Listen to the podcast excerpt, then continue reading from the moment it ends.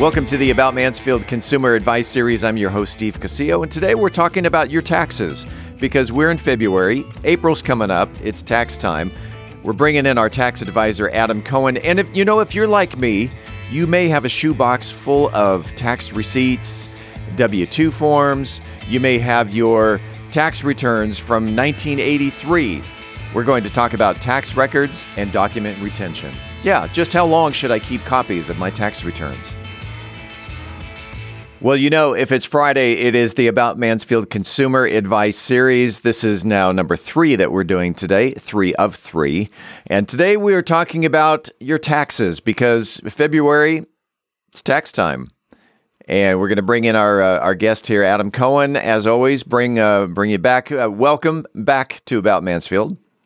Thank you, Steve. Glad to be here. Happy Friday. It is Friday, but uh, more importantly, we are only three days away from Valentine's Day. Are you prepared? Uh, no, I actually forgot about it until well, today. Uh, you and me both. Yeah.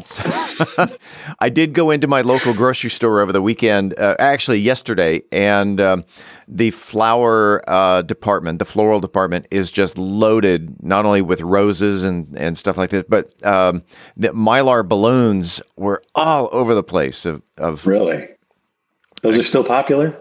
I guess I don't know. Mm. I I don't think I've ever given balloons as a Valentine's gift. Nor have I. I don't know that I would want to. But we're not here today to talk about Valentine's Day. No. Uh, today's topic tax records and document retention. Sure. Now, Adam, uh, I I don't want to say that I'm a hoarder, but I do tend to hang on to my tax records because I don't know how long I should be hanging on to these tax, record, tax records. So uh, let's jump right into it. How long should I keep copies of my tax returns? Listen, I, I want to tell you very quickly there's someone very dear to me who I love who will remain nameless, who recently sent me pictures of uh, tax records from 1988. Wow. So, yeah, you don't need to keep them that long. Uh, at least keep copies of your tax returns for the prior seven years. And if you want to keep them longer than that, the reasons you might do that are let's say you were audited for that year, or you took a, a deduction that you thought maybe was uh, risky, let's say, uh, those you'd want to hang on to perhaps a little longer. But generally, seven years is it. You don't need to keep them any longer than that. So if you did take a risky tax deduction, can the mm-hmm. IRS go back and audit that tax deduction, say from 10 years ago? Not generally that far back, not unless there's fraud. Um, you've got three time periods to deal with three years, which is going to be most people, three years from the time the tax return was filed.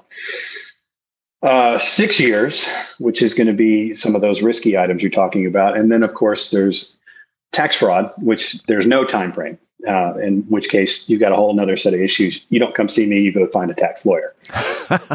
yeah. Okay.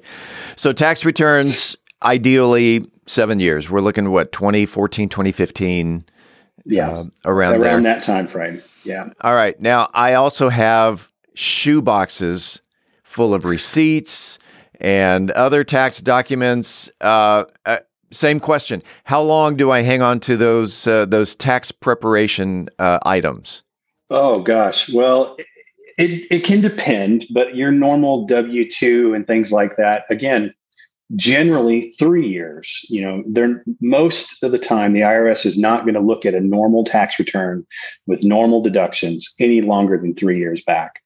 Uh, and, and, for sake of argument, you know, and practicality, they can't wait until the third year uh, few, or is about to lapse. They're going to go somewhere between 12 and 18 months is when you know that they're going to look at your tax return.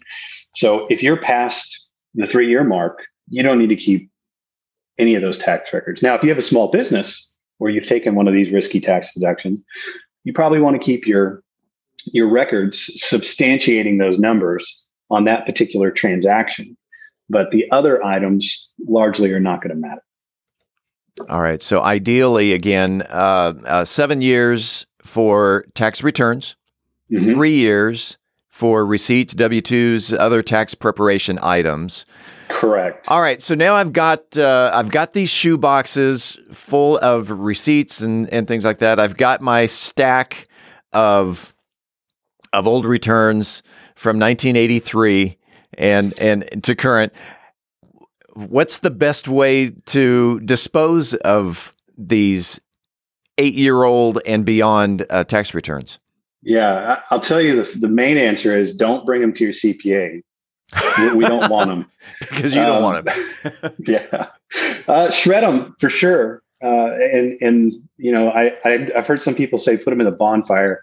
I mean, shred them is really the way to go with it, and and make sure it's a crosshatch shred so that it's really destroyed and none of your personal information is getting out there. Uh, obviously, you're not concerned about somebody trying to figure out how money how much money you made in 1983. You're more concerned about are they running off with your personally identifying uh, identifying information, uh, date of birth, social security number, full legal name, etc. Okay, and here in Mansfield, they have uh, Shred Day, where oh, yeah. You just drive up with your box of papers. They dump it into, I guess, what looks like a a wood chipper and um, it all. I, have never been to one, so I don't know what it what it actually looks like. But they dump it in, they shred it, and uh, you walk off uh, a happy person. You can actually stand there and watch them shred your documents. But uh, right. uh, Mansfield, uh, two three times a year has uh, has shred day. what kinds of records should I keep, and how do I go about keeping them? So if you are uh, if you are a small business owner, you've got a whole lot more due diligence and record keeping requirement than somebody like um, a college student who has a couple of W 2 jobs and maybe an interest statement on their bank account. Uh, well, who earns interest on their bank account anymore? But if you are a W 2 worker, you're just going, an employee, you're just going to keep your W 2s. Any other tax forms you get from third parties, and keep those in your records in a file. And that's that's sufficient. Now, if you're a small business owner, you need to have receipts, uh, bank statements, credit card statements, things to back up your purchases, your business expenses, and any of the information that you're ultimately claiming as a deduction on your tax return. It's incumbent upon you as the person reporting the deduction to have the records to back it up. All right, now tell me uh, because we're we're we're in a digital world. Who keeps who keeps material copies of, of things? So, uh, tell me if I'm doing the right thing. When when I finish, when I receive my my tax return, which is usually a hard copy, first thing I do is I go to the scanner and I scan it and uh, and upload it to the cloud. So I've got it. Um, I've got it there. Is is is keeping a digital copy, a PDF copy of your tax returns? Is that advisable? Absolutely, and, and the same thing with your your records, your your receipts, your bank statements. In fact, it's it's not only advisable; it's preferable, in that it be stored in at least two different places: one local, one back backed up off site. Because if something happens to your house, if it burns down, your records are gone. And I and this is the story that I hear time and again: tornado, fire, flood records are gone and now you've got to reconstruct uh, but if you've got it backed up and scanned in not only do you not have receipts degrading you know from where you went out and had a $1200 meal with a bunch of uh, potential clients that's going to it's going to fade within a couple of, of uh, months if not a year. And then all of a sudden 1200 looks like 120 that's exactly right. And now you're stuck with a $120 deduction instead of 1200 or whatever the case might be. Yeah. If someone wanted more information about not only how to file or, or tax records or where where to file their their documentation eh, or how to retain their documentation, if someone had uh, questions about uh, taxes in general, how can people get in touch with Adam Cohen? Give me a call. I'm at 817 231 0666, and any one of us here can help you. Again, 817-231-0666, or you can go find us on the web. We're at DFW Tax Team. That's T-E-A-M dot com.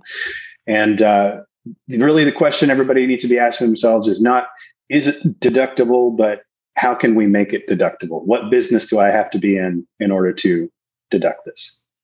That's good advice. That's Adam Cohen with Jack Lauderman, CPA PC. He is the tax manager for uh, for Jack Lauderman. Happy Valentine's Day. You as well, my friend. Thank you. We'll see you on, uh, on next Friday. All right. See you then. Bye bye. We appreciate you listening to the About Mansfield Consumer Advice Series. By the way, if you own a business and you are interested in being a part of the Consumer Advice Series, if you have the knowledge to give information in 10 minute increments to the consumers, shoot me an email to info at aboutmansfield.com. Again, that is info at aboutmansfield.com. We'll tell you how we can get you all set up. Appreciate it. We do it again next week right here on the podcast.